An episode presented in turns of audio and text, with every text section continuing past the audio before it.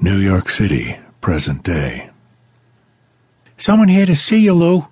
Lieutenant Thomas Delaney looked up from his desk and saw Officer Shay O'Reilly standing in his doorway.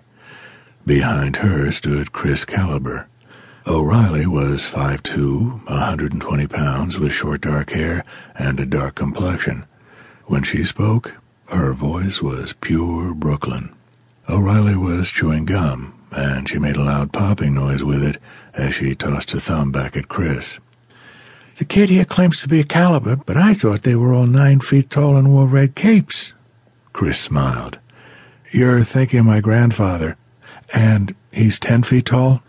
O'Reilly turned around and sent him a grin. You're a caliber, all right. You got the wise mouth, and hey, when you see your brother, tell him I'm still waiting for that call. What call? He'll know what I mean. Now stop wasting my time and go in and visit the Lou. See you around. Chris watched O'Reilly walk off and thought that the gun on her uniform-clad hip looked too big for her. He then looked over at Delaney. She's cute. She'd eat you alive. Probably. Why does she call you Lou? It's short for lieutenant. Right, Chris said as he walked in the office and sat across from Delaney. Tom Delaney looked at him and let out a sigh before reaching into his wallet and taking out two twenties, which he then tossed over to Chris. Chris looked down at the money. What's that for?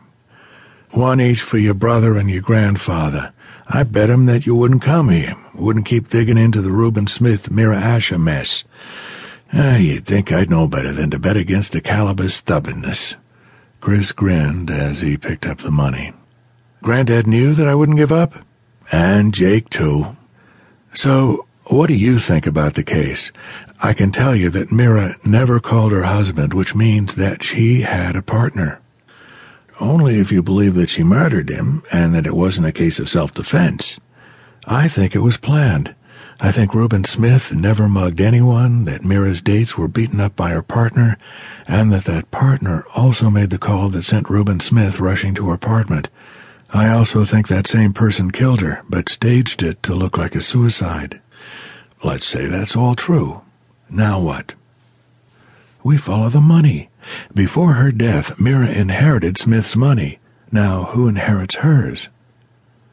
Tom Delaney looked down at a paper on his desk. The next of kin is a younger sister named Michelle. She lives in California, the San Francisco area. Let me guess, she's been in town visiting. No, Miss Asher, uh, wait, Mrs. Garrett, according to this she just got married, is at home in California and has been all week. Cops out there verified her whereabouts.